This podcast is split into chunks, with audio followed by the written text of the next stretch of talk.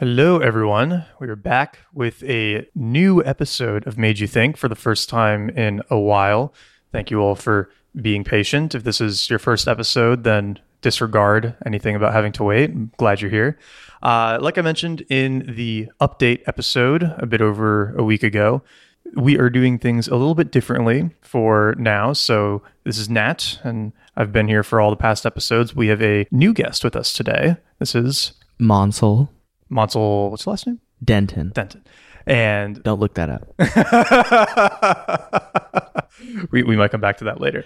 But I invited Mansal to join for the episode today because the book we're discussing is Food of the Gods by Terence McKenna, uh, which covers humanity's relationship with psychedelics and plant medicine throughout history. And of pretty much everyone I know, Mansal knows the most about this area and actually works in this area in sort of an indirect way right now. So we're excited to talk about the book today. I'm very excited. Anything psychedelics related, whether it's talking about them or doing them, is great. yeah, I'm sure we're going to have a lot of uh, user stories from both of us, I think, as the episode goes on. But before we dig in, Mansal, you want to just give everyone a little background on you and what you're up to? Sure, yeah. So uh, I have recently left an organization called Nootropedia, where my whole focus was helping people to optimize their mental performance using nootropics. I found that some of the best nootropics were psychedelics.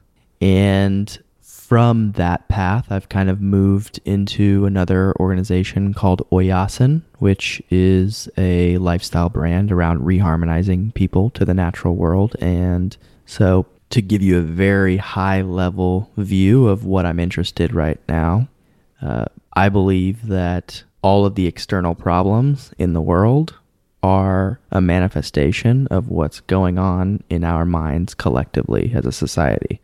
And so the way to solve what's going on in our minds, well, there are many, but psychedelics can be a powerful tool. And that's one of the reasons why I'm so compelled by them right now. I should mention too that Mansal actually took me on my first hunt, sort of through Oyasin as you were testing out that model, right? And you're actually going to be doing more of those. Yeah. Right? Yeah like I, I mentioned, I think the transformational experiences, these peak experiences, are things that we all kind of crave and they help to change our perspective in some way. And hunting, for me anyway, has been a transformative experience. Uh, and I uh, hope as well for you and anyone yeah. else who comes on the trips. No, I would recommend. I mean, even if you don't do it with Oyasin or with Mansal, if you have an opportunity to do kind of a an introductory guided hunt, it's a very cool experience. Uh, I'm very glad that I did it. And you had a really great operation for that. So that was fun. Well, I'm glad you liked it. And yeah, I want as many people as possible to go on the hunt. So uh, I will be having a, a, an entire like ethical hunting series coming up, which is just basically emails for people how to get started. Doesn't have to be through my hunts, but if people want to start on their own, because I know a lot of people, especially people listening to this, probably are in cities, have no idea where to start and so I created a, a whole kind of outline for people to figure that out and go do it themselves if they want. Sweet. Well, when you have that ready, send it to me and we'll, I'll put it in the medley or it's not going to be ready like next week, right? No. no. Okay. That's why I didn't have any URL on the top of my head. All right. Well, when, when it's ready, I'll, I'll put it in my newsletter. But uh, yes, yeah, so obviously today we're talking about food of the gods. We're not talking about hunting. Maybe we'll do that another episode in the future. But it's an interesting time, I think, to be talking about this because it does feel in the last year like a threshold has been crossed in the public mind around psychedelics and plant medicines. I think Michael Pollan's book, How to Change Your Mind, probably had one of the biggest influences in that societal shift, plus all of the research that we're seeing coming out now supporting things like psilocybin, you know, magic mushrooms, or even MDMA for uh, PTSD and other psychiatric therapies. Right? Does it does it feel the same to you? Like we're kind of in this transitional mode right now, where people are suddenly more okay with it. yeah, talking about it. I do think it's becoming way more mainstream and acceptable, and it's hard to judge what the reality is because I've been in this world for a while. I tend to put myself around other like-minded, open, pe- open-minded people. So, you know, what that actually looks like on the, you know, the rest of society, I don't know. But I do think, especially with people like Michael Pollan's, you know, he's a, a source of integrity for a lot of people and people who have read his other books have a, a, lot of respect for him. So I think that's a really big shift in the right direction. And yeah, like you said, people who are only focusing on the science are going to be interested in a lot of these studies. And I think Denver, I want to say, is even looking at legalizing psilocybin. Portland. Or Portland? Okay. Portland, yeah. If they do that, that's going to be so amazing for tourism. It will. I, I'd be curious to see what happens with that. Yeah. I think one of the interesting things about the psychedelics specifically mm-hmm. that is so compelling given where we are in the current political climate is that it's very hard uh, for people to argue on either side of the aisle with some of the things that are coming out with within the space of psychedelics. Yeah. Because you know conservatives love the military, and how are you going to justify denying someone with PTSD who served for our country something that can help them. And if psychedelics are the one thing that we can all agree on, then I'm, yeah. I'm a happy person. I think there's a lot of people too who could use a heavy dose of psychedelics to stop, you know, like being angry, shitty people too. I don't know if that's a, a, legitimate prescription we can give, but it does feel sometimes like I don't I don't know being wrapped up in the news cycle or in the outrage cycle, right? There and we're going to talk about this more in the book, but there is something to the stepping outside of yourself and kind of even of reality that comes with these types of experiences that I think is getting even more useful in a culture that's becoming even more obsessed with the day to day and itself and you know this other kind of imaginary world just everything in our everything in the internet right? Like that realm of reality doesn't really exist in any physical way. Neither does the like reality you can explore within your head. And it's kind of like recreating that relationship with the internal map i think is something that pretty much everyone can benefit from. And it's probably what we're seeing with meditation and its rise in popularity as well right? There's like a recognition of something lost. Uh, and I think that's sort of what Terence McKenna is starting or trying to explore in this book. Yeah, I think if you look at what we value as a society, uh, it's achievement, success, etc., that often lends itself to use of stimulants. Mm-hmm. And so, and there's a feedback loop that rewards that. Whereas it takes a type of person and it takes a lot of momentum, I think, to get a person to psychedelics. So I could introduce Mr. Trump to some psychedelic, but he might not be open to it in the same way that he might be to coffee, for example, right? right I mean, right. it's, it's, obviously those are very different things, but I think it's kind of what we value uh, that's starting to shift a little bit. And we should probably mention now that we've started to go down this rabbit hole a bit uh, obviously, the things we're talking about are illegal in most places, and we're not obviously advocating law breaking uh, or you know doing anything risky. And there are, of course, inherent risks with these chemicals. You know, even if they do typically test as safe, especially compared to almost any other drug on the market, there are obviously always risks. Uh, there are legal considerations. So you know, be smart. Uh, those guys on the podcast said I should do it does not hold up in court. So we cannot save you. but, uh, you know, we do want to talk about this and talk about it honestly and bring our experiences into it too. And, you know, I think that it is something that uh, by talking about it on air like this, we actually can, you know, help push the discussion forward towards more acceptance and away from the old, uh, kind of like scared ideas that developed around these substances in the last not like that long, like maybe 40, 50 years.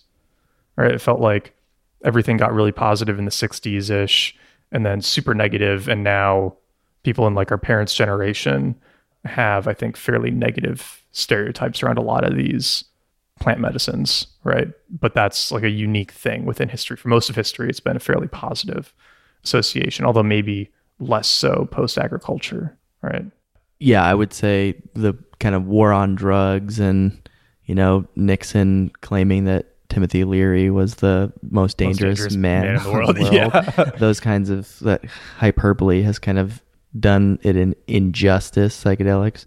Uh, but I'm I'm pretty optimistic about things given that you know people who are doing drugs in the in the 70s the hippie generation starting to take over and I, I can't imagine there are not politicians who have you know done some of these things and yeah. increasingly will be a greater and greater number of them so I, I don't think it's going away, any, away by any stretch Yeah.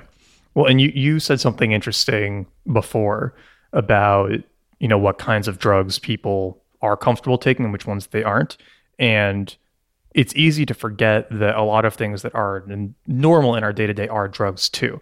Right? Coffee is a drug, alcohol is a drug, tobacco is a drug, aspirin is a drug. Right? It, it's a very imprecise word that we're using, but all of us use substances to alter our daily experience in different ways. Right? Like that's been unchanged. It's just the opinions we have about the different substances that seems to like flux back and forth. Uh, and it's funny, I hadn't, I didn't really know about this that much before reading the book, but there are actually benefits to, well, I guess I did know this because of microdosing, but there are benefits to taking sub threshold doses of even some of the harder psychedelics like DMT and psilocybin.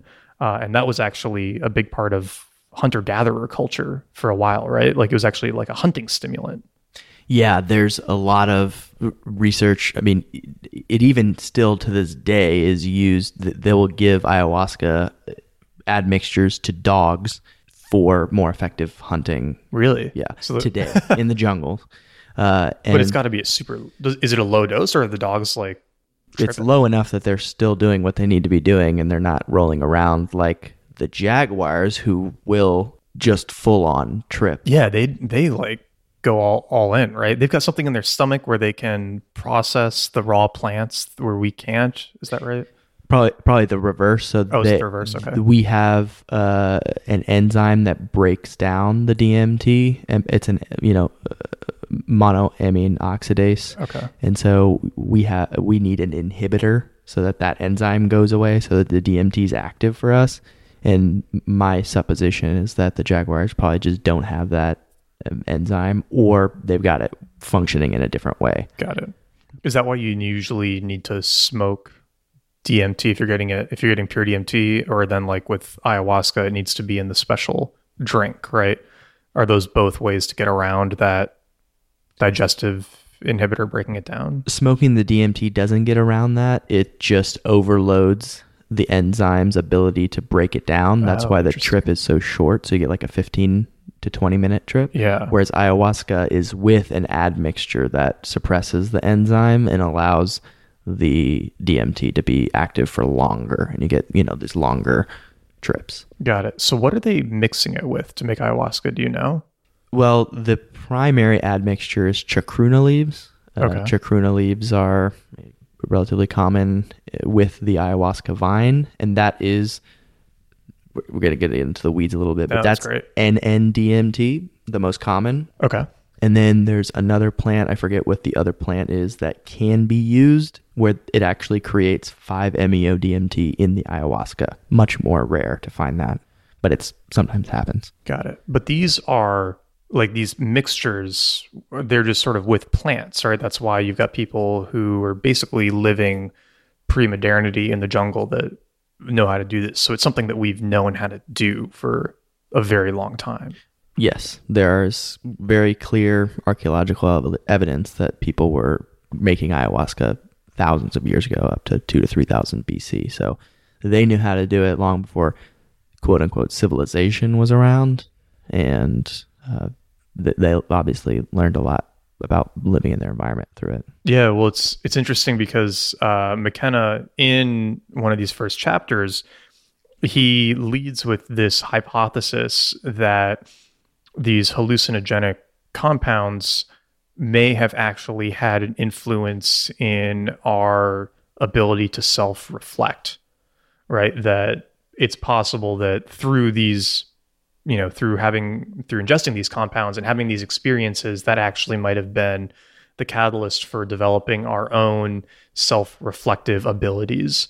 Because there is something you know about taking a high dose of one of these psychedelics where it is an intensely self-reflective experience. You know I, I didn't feel this as much on dmt because like you said it was like so short and fast and intense that it was kind of like immediate ego death. There was no nat. There really couldn't. There really wasn't anything to bring back. But with uh, LSD, it definitely felt that way. Where there really, it's it's a lot more of just like you exploring yourself in a very unique way that at least I had never really gotten from any other experience in my life. And that's kind of a interesting hypothesis that this could have been, you know, how we first started to think about ourselves and the other and kind of have that second layer of self-reference that makes human cognition unique to other animals. Yeah, there's obviously many things that came to play at the same time. I like how you use the word hypothesis as opposed to what's commonly considered uh, you know, within the purview of the stoned ape theory. Mm. But yeah, I, I, at least for myself, I can see how that would be a possibility, and I just I do really appreciate these what if scenarios. And even Terence McKenna, if you listen to any of his lectures, was pretty clear. He was coming up with what if scenarios. He didn't have testable way, you know, he didn't have ways to test his hypothesis. He had some pretty interesting research. We can't know, at least we don't know right now. Uh, but I'm not closed off to the idea that some of these things, like specifically, like you mentioned, being able to look outside of ourselves were possible. Well, he he's quite a bit more measured than his brother was, right? Dennis McKenna was kind of a lot stronger in all of these reverse. assertions, right? Or is reverse. that reverse? Yeah. So Dennis is is the one who's alive, who's the oh, okay. Scientist. I've got him mixed up. Terence is the the one who who passed away, who yeah, you're right. And and but Dennis does even joke about you know some of the things that Terence says. He's just kind of like, mm, I, don't, I, don't, know where he got that. Well, it's better than uh, who was it? The Harvard researcher who ended up running away into the woods. Was that Timothy Leary? Leary, and then I forget what his Alpert Ram Dass, I believe. No, that's that's that's Hofmann's guy discovered Albert it. Hofmann is the one who discovered LSD, yeah. and uh, he actually synthesized psilocybin as well before oh, that. Cool. But but yeah, there, there was another who worked with Larry Ram Dass. Okay, th- that's who Ram Dass is now. He, yeah. I mean, I don't remember what his his his real name is, but yeah, they, they ran away for multiple multiple reasons. I would say. Oh yeah, okay. There was probably some other legal considerations, uh, but building off of that that kind of stoned ape theory. I mean, what do you think about this idea that the brain is primarily a filtering tool? Right? I think this is something Huxley talked about in the Doors of Perception, right? That the the function of the brain might not be to understand our environment, but to filter out all of the less important noise and thoughts and like consciousness is largely a subtractive process, not an additive. And so there is some argument that what these substances are doing are just kind of like lowering the floodgates of your experience to open your senses to everything that is going on in your environment that you're normally unaware of. And I think there is some element of, you know, you might be walking and then you stop and there's a tree and the tree is just so beautiful, right? And you've never had this experience looking at a tree before.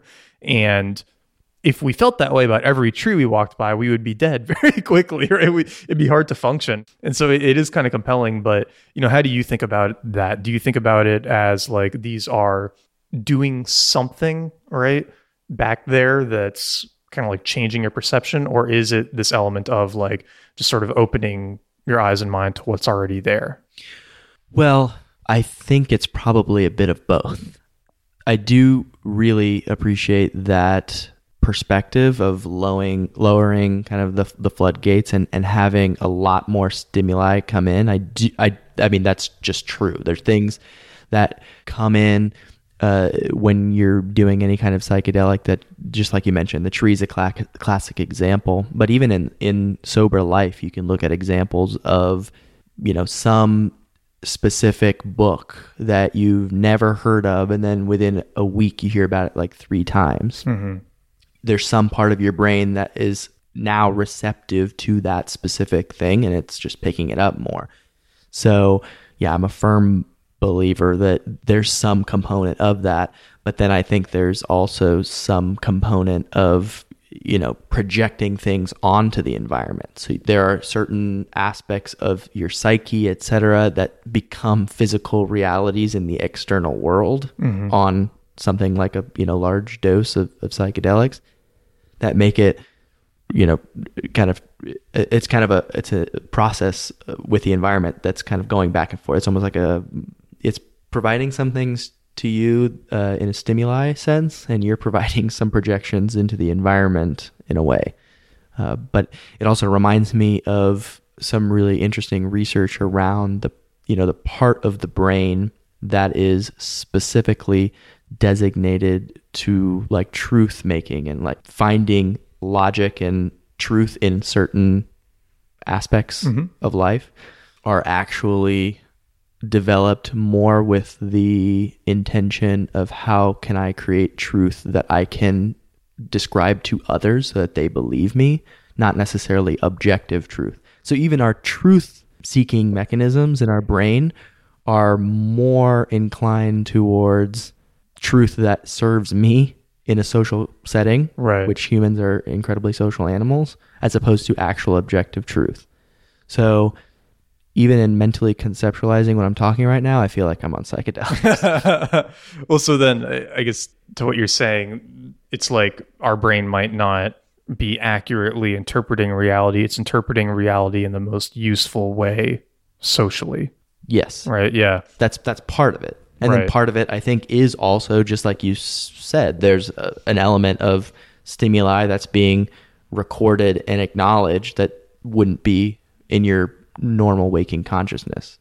Yeah, well, it's it's kind of interesting too because that might explain some of why animals seem interested in psychedelics, at least, right? Because that's always been a question to me, where for us it's attractive in the self-reflective way, right? And it's useful in the self-reflective way, but as far as we know, animals don't really have a capacity for self-reflection, right? So why would a jaguar want to, you know, trip balls on DMT. Like, have you ever thought about what might be attractive there to the animals, or is there is it just like a biological urge we all have to change our state? There was actually some pretty compelling research on the topic. One, i i- yeah, just like you said, there's some element of completely pressing reset on our consciousness mm-hmm. that almost every species can benefit from. So it's actually an evolutionary disadvantage for an animal to be tripping, you know, Right. uh, very open for predators to kill them at that time.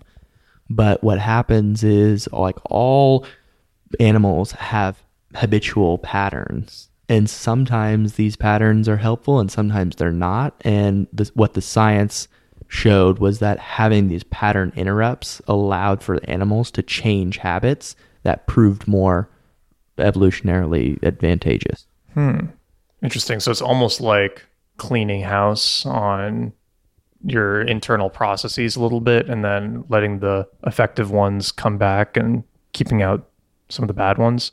It kind of sounds like like cleaning out your computer. Maybe would be an acceptable analogy. It does, yeah. And reset is a a term that's often used for computers. So I th- I I think the important caveat to that is animals know not to take that kind of stuff too frequently, generally speaking.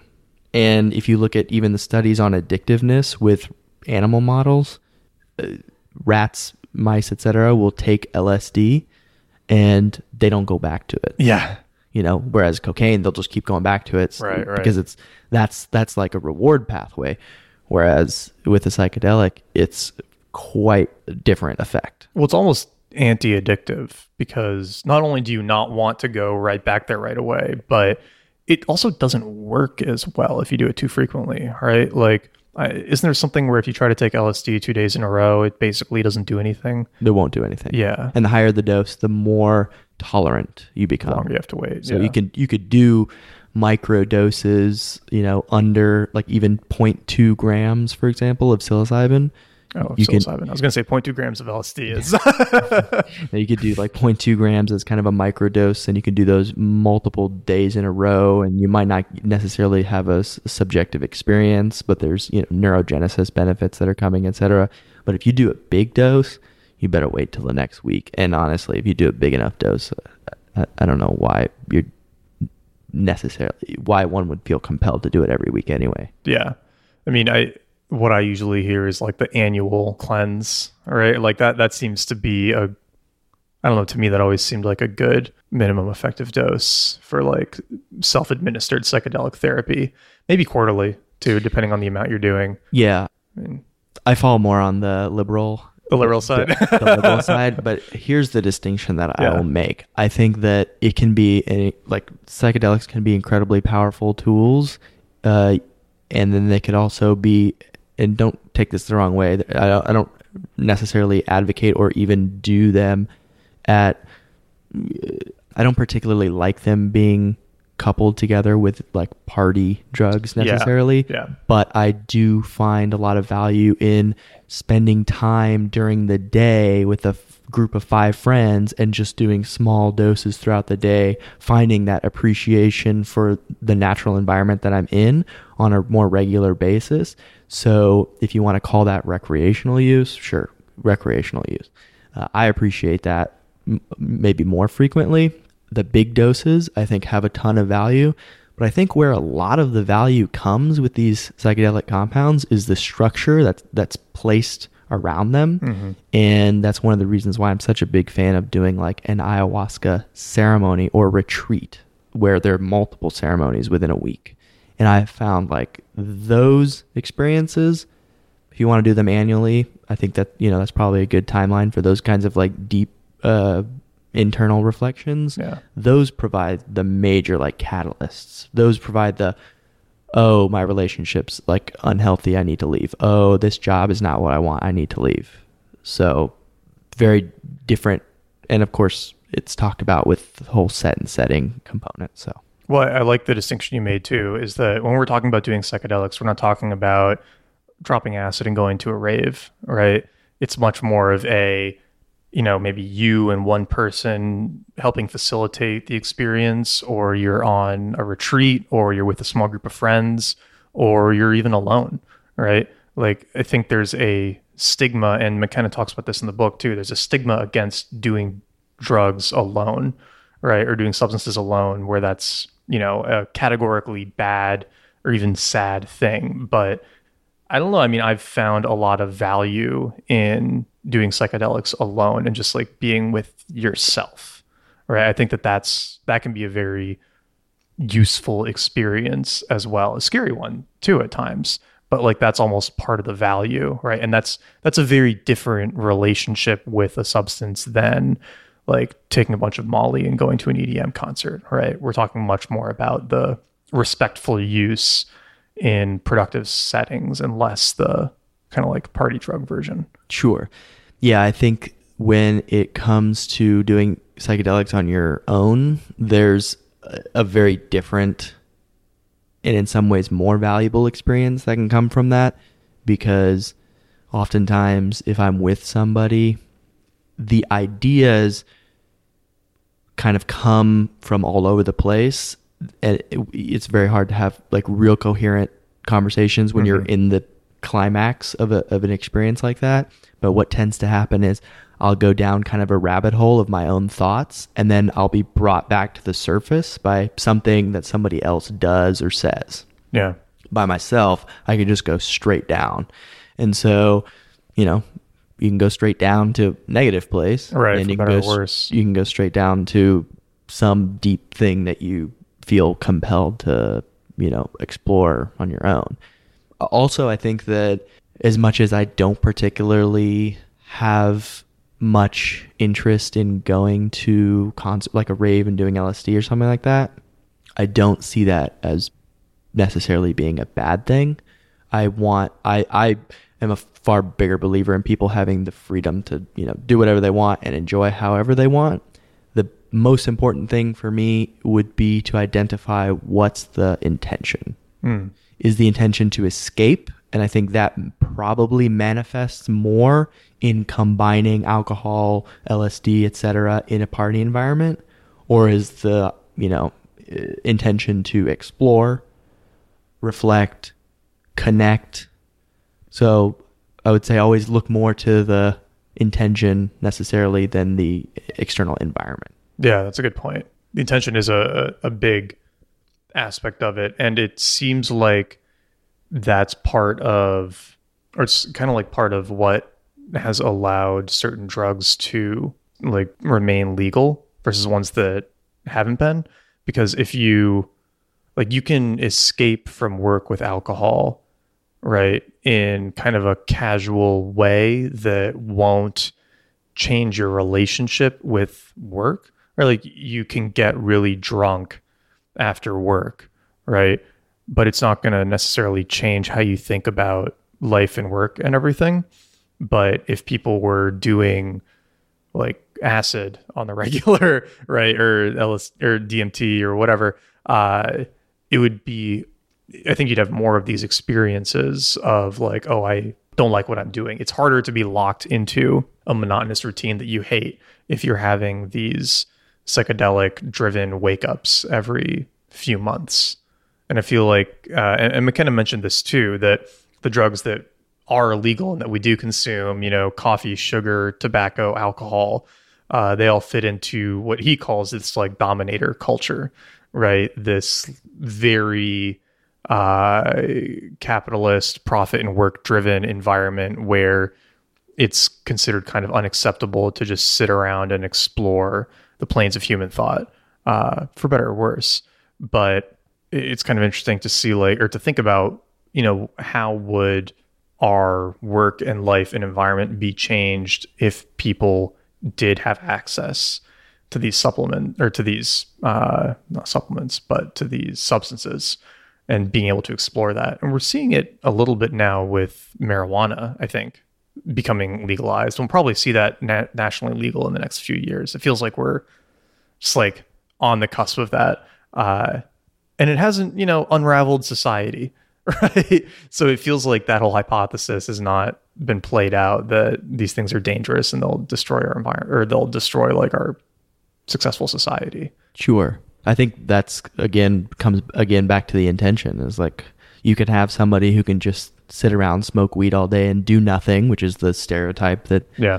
anti cannabis people often hold up. And you can have somebody who uh, utilizes it to be more creative or whatever. Uh, so, yeah, intentions such a such an important thing, and and kind of like like you mentioned though, with those class of drugs, the uh, he said dominator culture. Yeah, like dominator culture drugs. It's interesting that stimulants obviously often fall in that category. Right. But even alcohol, like eh, that's a depressant, falls in that category. You know, maybe you can uh, do certain tasks better when you have alcohol, reduce anxiety or something. But generally speaking, that's such a fine line. People are far beyond that when they're using alcohol. Yeah. So, what comes to mind for me is a lot of these drugs, compounds, create some type of baseline that's manageable. Whether it's coffee, like I've got enough stimulation where things are manageable. Okay, I'm good. Oh yeah. Alcohol, all right, things are manageable. Nicotine, kind of same way. Um, whereas, like you said, psychedelics are peak experiences, and mm-hmm. it just blows through that, you know, monotony. Yeah. And I actually think that there's so much value in doing both. I think that having the peak experiences on a regular enough basis where you can find, you know, for lack of a better term, like find your true north, come into alignment with what it is you want to create or whatever, and then use caffeine and nicotine and all these other compounds on a daily basis to quote unquote manifest it or do it. well, nicotine is actually a funny one because nicotine itself is not a very dangerous chemical it's fairly harmless. It seems to be just every way we have of getting it is uh, is not great for us. It's like cigarettes, obviously, it's all the other shit in there really that's pretty bad for you. I mean, if you're smoking pure tobacco leaf infrequently, that's probably totally safe. Uh, how do you think about all of the like vaporizers though? Like, I don't particularly like vapes at all. I just don't like anything that has an administration method that involves smoking Mm. at all. It's also a very uh, intense administration method. So when you when you vape or smoke something, it's basically the same as sublingual, like under your tongue, as far as entering the mucous membranes, but it's just far larger surface area on the lungs. And so that's why you get the hit and it lasts less time and it's more intense. And that's one reason why smoking uh, has such appeal because it's like a really intense amount of nicotine really quickly. Really quick. Uh, I And you got to keep doing it. Right. And one of the interesting things is nicotine, as far as addictiveness is concerned, nicotine is only addictive when it's combined with an MAOI and an uh, monoamine oxidase inhibitor. Tobacco is an MAOI. And so you have nicotine with this MAOI, which makes it addictive for humans. Nicotine by itself is not in scientific setting.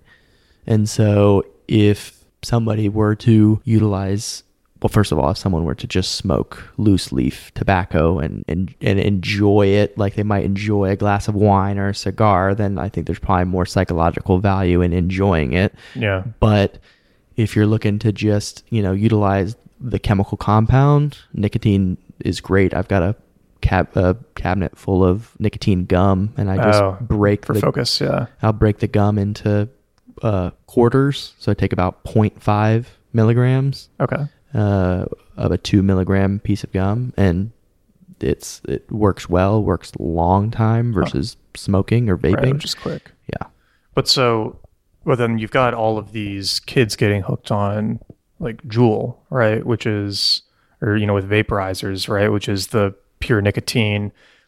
There's no MAOI inhibitor there as far as I know. Is there one in those cartridges that would be allowing it to become addictive? Because it's clearly really addictive if people are getting hooked on these vapes, right? So do you have any idea where that's coming from then? I don't know where Yeah. that would be coming from. I don't even know of the addiction of of the vapes. I mean, like I said, it's really quick administration Right. method, and it obviously does impact reward centers in the brain. So, I mean, It could be behavioral too. yeah, Yeah. Interesting. Is alcohol an MAO inhibitor? no, No? Okay. There's not. I've a heard lot. that term thrown around before. it's mostly thrown around when it comes to ayahuasca. Is that what it is? It's also yeah. thrown around sometimes when it comes to pharmaceutical drugs, but primarily, I'm going to make a uh, judgment Yeah. or, or reach out a little bit on a limb, but I think it's probably in the in the context of ayahuasca where it becomes most applicable because you can take the ayahuasca vine by itself and experience nothing. You Oh, need okay. an MAOI need inhibitor. inhibitor. Yeah. Huh. And some people like, you know, Hamilton from Hamilton's Pharmacopoeia, he'll do all kinds of crazy stuff. He he's, he's he does like Vice document Oh, okay, little cool. mini documentaries on different psychedelics and stuff and he'll use, you know, MAOI inhibitors that are like just chemical compounds. Like he just he's like I don't need the admixture from this plant. I'm just going to use the prescription drug alongside the ayahuasca. Does that work? yeah, it totally works. Huh. It's kind of cool. It's like a good way to test the theory that that's what the vine is doing. Sure, yeah, I think that's pretty at this point pretty clear. But I, established, but I think you lose a lot when you remove it from the ceremonial or the historical context. I think you lose a lot more than people consider. Well, I feel like that's true with so many natural things, right? Where if you, you know, it's like like Soylent, right? When you try to just reduce food to these few variables that we have a fairly shaky understanding of, and then remanufacture food from the ground up, you're going to lose something in that process, and we don't know what it is, but we will find out at some point, right? Like the consequences of doing that. Yeah, that seems to me almost to be a symptom. This is kind of a tangent, but kind of a symptom of how people seem to believe science and rationality is the new god. Yeah, and we trust that with everything we've got and that seem soylent seems to be a silly symptom of that Yeah. Well, there there is this weird thing where science is great, right? And science does discover a lot of things, but it also is not complete and it also gets things wrong, right? And that doesn't mean that it's bad and we shouldn't trust it, but it does mean that you should be like healthily skeptical, right? If, you know, some new drug comes out that cures this disease and says it has no side effects, right? It's like probably that we just haven't seen what the side effects are yet, right? It's like basically every action in the body is going to have some reaction, right? Like no drugs are really a free lunch. Uh, and it's just like when you think that something is completely figured out in a, a closed case in science, it always seems like something else comes in. And so I don't know, the stuff like Soylent scares me because a lot of people drink it thinking it's healthy. And it's like, we don't really know what you're doing to yourself yet.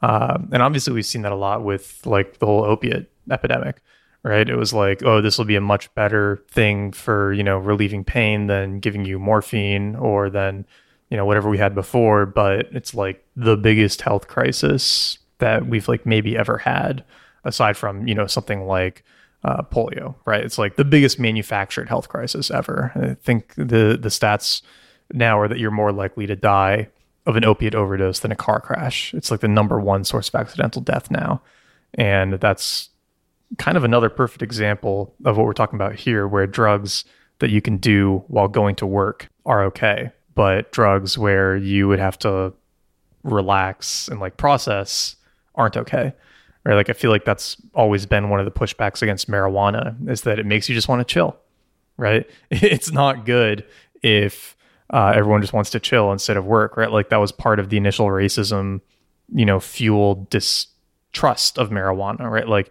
the marijuana branding. We talked about this a lot in our smoke signals episode.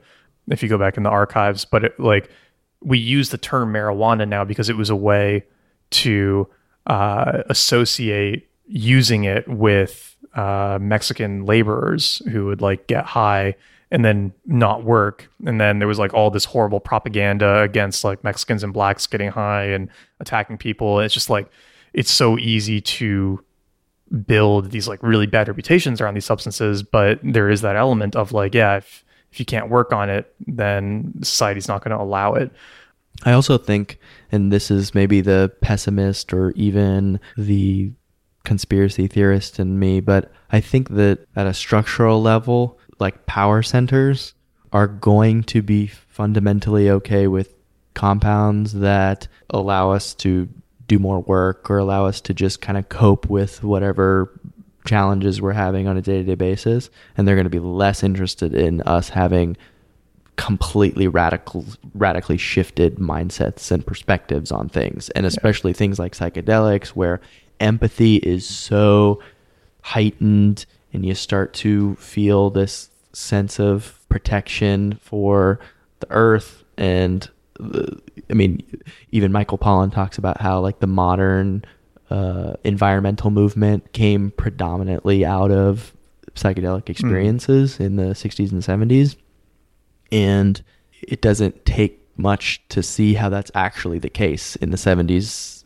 it, that's what was you know, had the the most resistance from the administration. Mm-hmm. So uh, it's a little more of a sinister view, but yeah, I think that it's applicable. No, you, I mean, you can see it, right? Like we're already kind of having those issues. I think with young men not being able to find work and just sitting at home playing video games, right?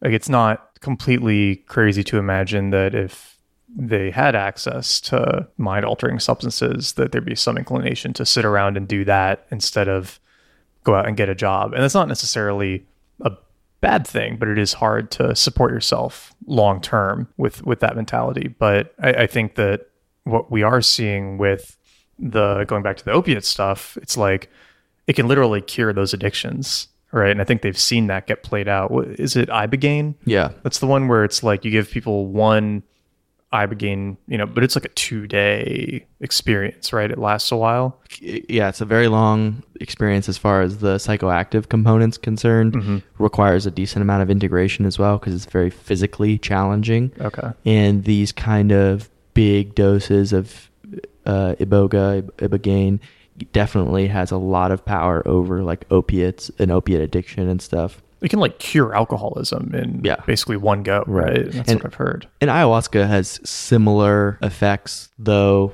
generally less lauded uh, and perhaps less statistically significant than iboga. But that's iboga is one of those things that you can't. It's suggested oftentimes and provided to people in very large mega doses. But you know, one out of three hundred people actually has a heart condition that's too weak to handle iboga and Oh, they die. So that's like one of the ones where you can die you can take high die doses. Huh. The thing is, though, there's so many great applications of iboga on smaller scale, threshold scale, even microdosing scale. So smaller scale use of iboga can be really powerful, even for addiction, Hmm.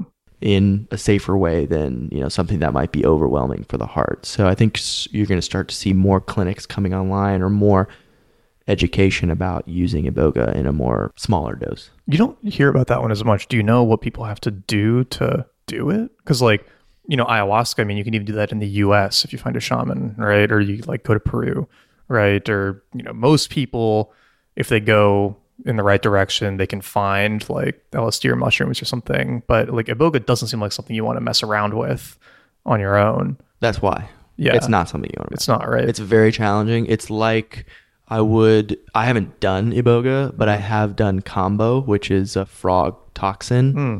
And kambo is not super popular and it's still legal in the US because it's just not that popular. It's not, popular enough to, to become a problem necessarily. Or that's one of the reasons. And I imagine iboga is similar because it's just so physically rigorous. I mean, it will, from what I've heard, like just flatten you if you take big doses in a hmm. physical sense, not just like, oh, this is mentally challenging and emotionally challenging. It's like physically, like really hard. it's really aggressive purging, right? Is that part of it?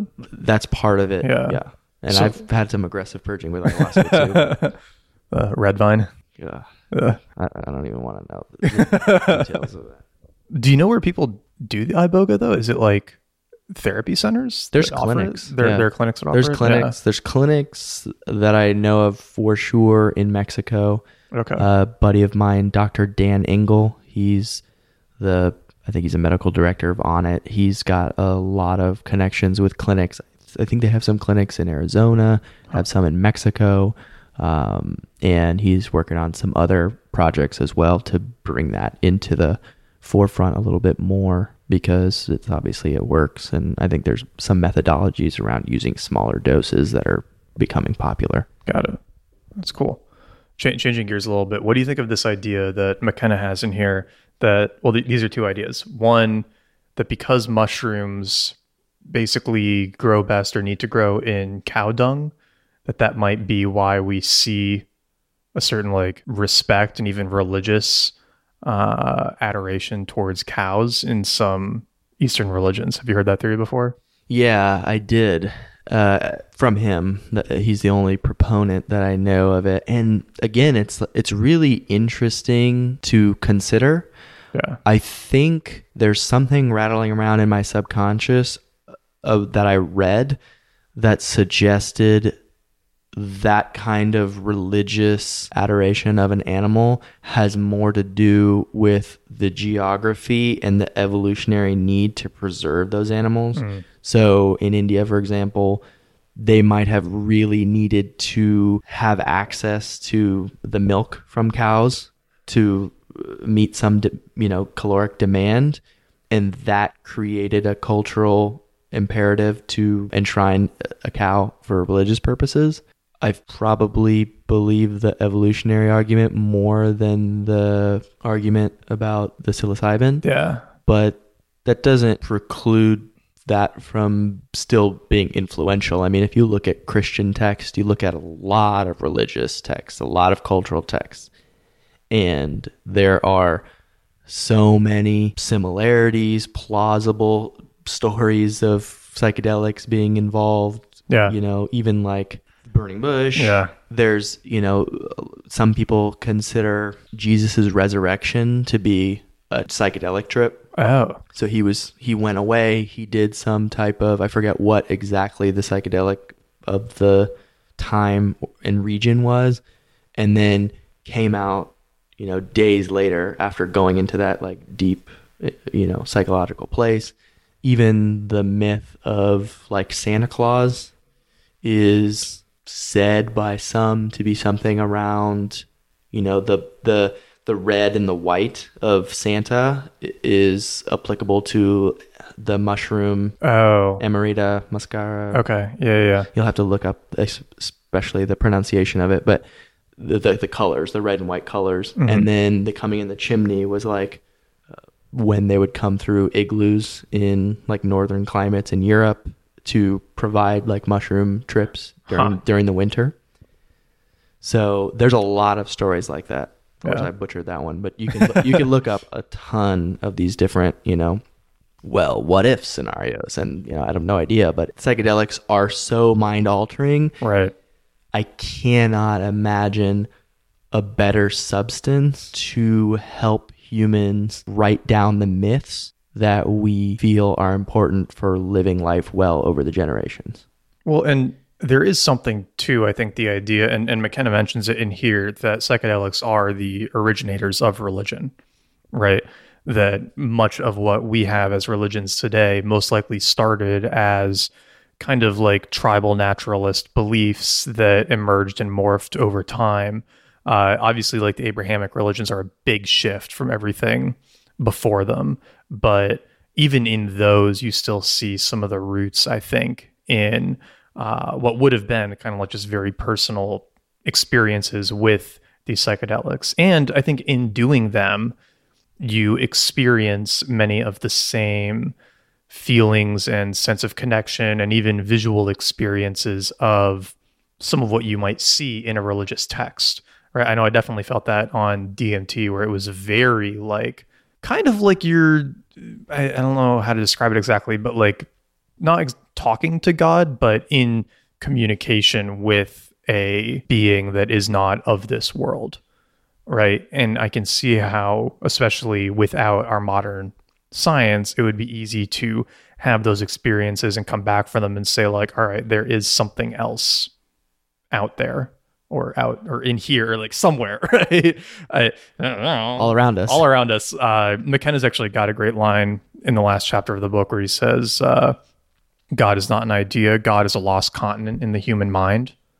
And I think there there is a lot to that. There's something about those experiences that does give you a connection with a lot of different religions, even if you're not particularly religious yourself. Sure, absolutely. I think, you know, if you look at actually studies from the Harvard Divinity School and some of the research that was comparing mystical experiences, people who were in the divinity school studying religious studies, psychedelics could reliably create mystical experiences, mm. could reliably create these kinds of experiences of connecting to some type of higher power. I know that for myself, you know, I've got two parents that have PhDs. I was raised in a very rational, scientific first upbringing.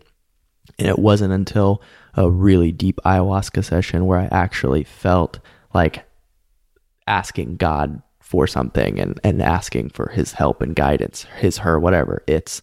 And since then, have had some type of spiritual relationship with a higher power. Uh, and it was a result of the psychedelics for sure. And, you know, many of the, going back to the religions coming from, you know, relationships with psychedelics, mm-hmm. it's really quite interesting when you look at human society and civilization and how agriculture has moved us away from the kind of roots that we evolved in and how Abrahamic religions came generally speaking after agriculture and how many of the religions in you know the Americas for example the Aztecs uh, they didn't always use psilocybin in the best way. I mean, they had ritual sacrifices, human Oh, yeah, sacrifice on psilocybin, but they considered psilocybin mushrooms, literally the term in Nahuatl, their language, is flesh of the gods. So they had a very strong connection with between psychedelics and their own religion, just in the terminology, nomenclature. Yeah, it's like Well, it's kind of interesting that you mentioned your experience with it too. I mean, coming back from that, how do you, maybe this is a weird question, but when you think about it for yourself, what do you feel like you have a relationship with? Because you use the term higher power, but is that something external? Is that nature? Is it, you know, something within your mind, or is it just something ephemeral that can't really describe? It's ephemeral. I think if I had to describe it, the the most applicable three words is I don't know. I would say it's so much of what I grew up with Mhm. in this ephemeral way of looking at it. So it could be physics and like quantum physics and all kinds of like really hard science based you know philosophies Yeah. And that is God. Like these are the universal laws that make the ball go straight to the ground. It's we call it gravity. That's part of God. Whatever. You know, there's so many aspects of I think my own psyche that just have had this ephemeral higher power added to it. hmm So like all my beliefs on like I said science and evolution and things like that that kind of create its own type of definition. Yeah. And for me that that's one of the reasons why I know spirituality gets thrown around all over the place as a term, but one of the reasons I like spirituality is because it's very personal to me. I'll never try and convince you of my God Right.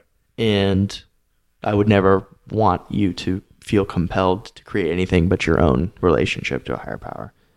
Uh, so I find it's it's a very it's a very personal thing, and sometimes I can't really even explain it. I can just feel it, and that's actually one of the most interesting things about doing these really deep multi experience retreats is I feel like I have far more tools to access a p- part of that state in my normal conscious wake, like Mm. waking consciousness.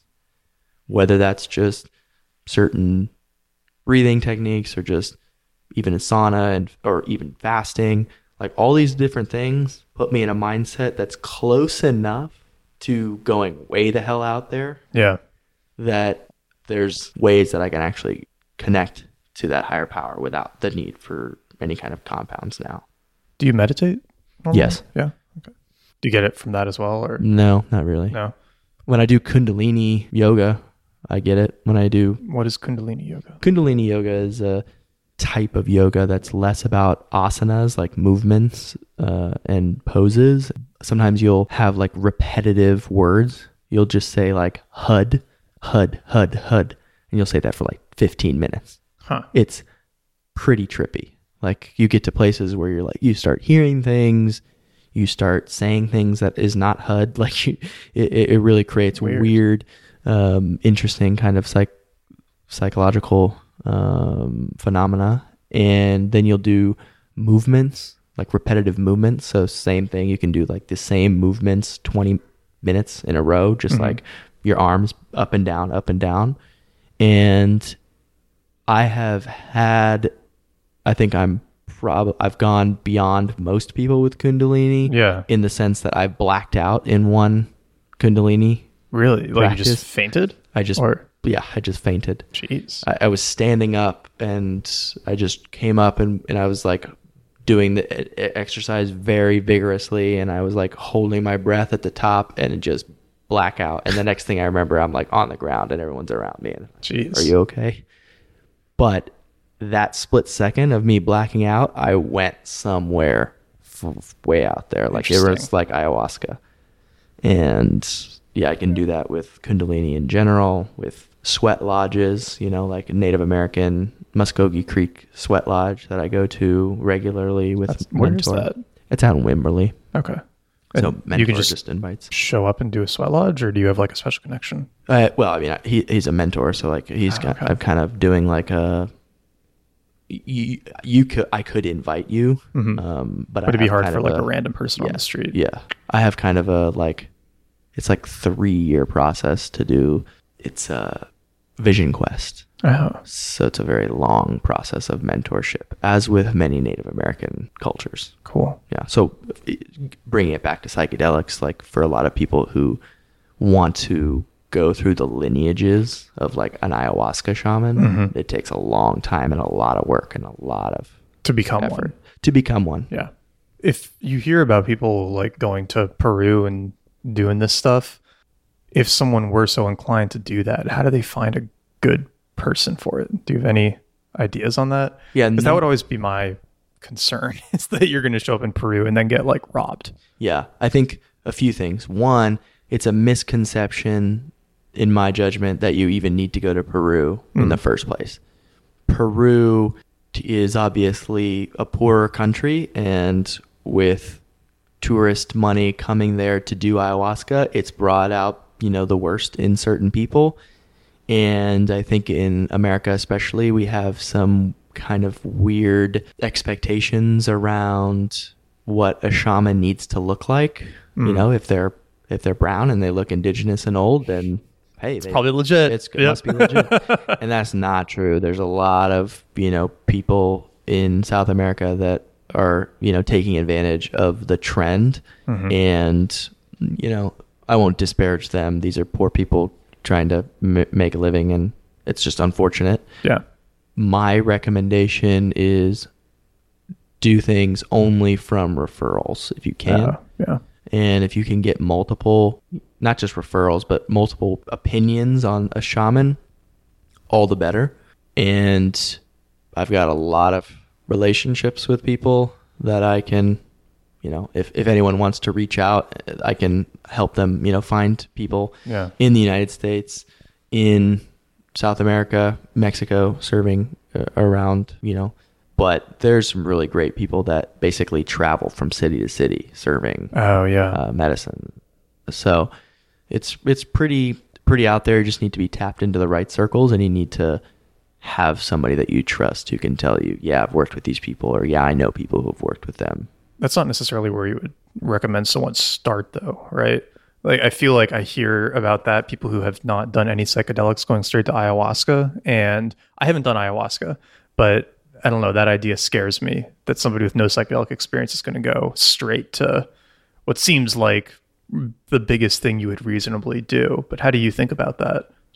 Well, it is true that ayahuasca it can be more intense. I mean, the it just interacts with the emotional centers of the brain in a different way. DMT is quite a different molecule than some of the other, you know, compounds, psilocybin, LSD. But I think facilitation probably has the most to do with it. So if hmm. your if your first attempt is a big dose of psilocybin, or the alternative is uh you know whatever the shaman gives you of ayahuasca with a shaman, I would say it's probably best to do it with a shaman. That makes sense. And they know they have an intuition around you're new, what you can handle, and they usually if you find someone who's you know worthwhile who's studied in a true like lineage Yeah. they are very intuitive about that they'll make sure to to keep people safe and you know i see where you're going i see where you're coming from but there's very few like traditional ceremonial kind of psilocybin experiences i know that they're out there and there's Mhm. other ways to facilitate psilocybin but having done all of them multiple times, all of them, ayahuasca is definitely one of the most profound. And Mm. so if somebody's like really called, like I'm going to spend some money, I'm going to like really put some effort into this, then I would go with ayahuasca. And the caveat would be anyone who has a similar mindset that you have, trust that if you feel like psilocybin feels less intense for you and you want to go that route before ayahuasca, totally trust that. That'd be my advice. Makes sense. You guys were talking about offering a trip at some point, right? Yeah, Through Oyasin? yeah, I would love to through Oyasin, but what I came to realize is that I couldn't offer anything specifically myself, or I couldn't add any specific value to the psychedelic experience Oh. itself. And so I have a number of partners that I just have relationships with, I've worked with, etc., where I just kind of help people uh, along to you know find someone that will work for their schedule, work for their travel budget, et cetera, et cetera. Um, yeah, I just basically help people find what what they're looking for.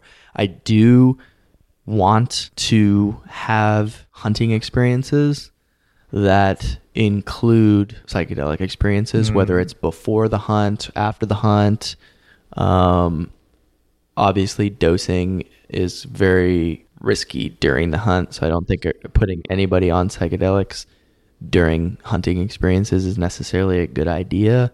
But I could totally see how psychedelics or altered, you know, states of consciousness before hunting experiences could be really valuable because that's what completely changed my perspective on a lot of things over the last year is kind of having them in a close proximity uh, just inadvertently in my life. Right. So uh, I want to create that for other people as well. Cool. Well, if people want to get updates on what you're up to and find you online, where should they go? Sure, they can visit oyasin.io, which is O Y A S I N dot io, and that's just the lifestyle brand that I'm working on. And that's probably the best place is just reach out to me through cool. there. And what about you? Are you you're not really on Twitter? I'm not on Twitter I'm on, at all. I'm on anymore. Not on Twitter at Are all. on Instagram? I'm on Instagram. You can find me at M A N S A L Denton. Or honestly, if you want to send me an email, if you're interested in doing like uh, you're interested in being put in touch with someone about these experiences, M A N S A L at Oyasin O Y A S I N dot I O. All right. Well, hopefully we just blow up that email inbox. But uh, yeah, Mansal, thanks for coming on doing this episode. Uh, I liked that we got to do a lot more talking about personal experiences and stuff as it relates to to the book. I think it's fun. Uh, and obviously, if anybody wants to reach out to me too, my handle is just at N A T E L I S O N on Twitter. But yeah, thank you everyone for tuning in for this episode. We're getting everything back on track. So definitely let me know uh, what you thought of the book, the episode. Uh, and as always, if you're enjoying the show, we appreciate you leaving us a review on iTunes or letting any of your friends know about it. We, I think we survived this hiatus uh, because of word of mouth. So thank you to everyone who's been sharing the show. Uh, and Mansal, thanks again. And uh, maybe we'll do a future episode on hunting or something as well. Absolutely. Sounds fun. Thanks all right. for having me, buddy. See you all next time.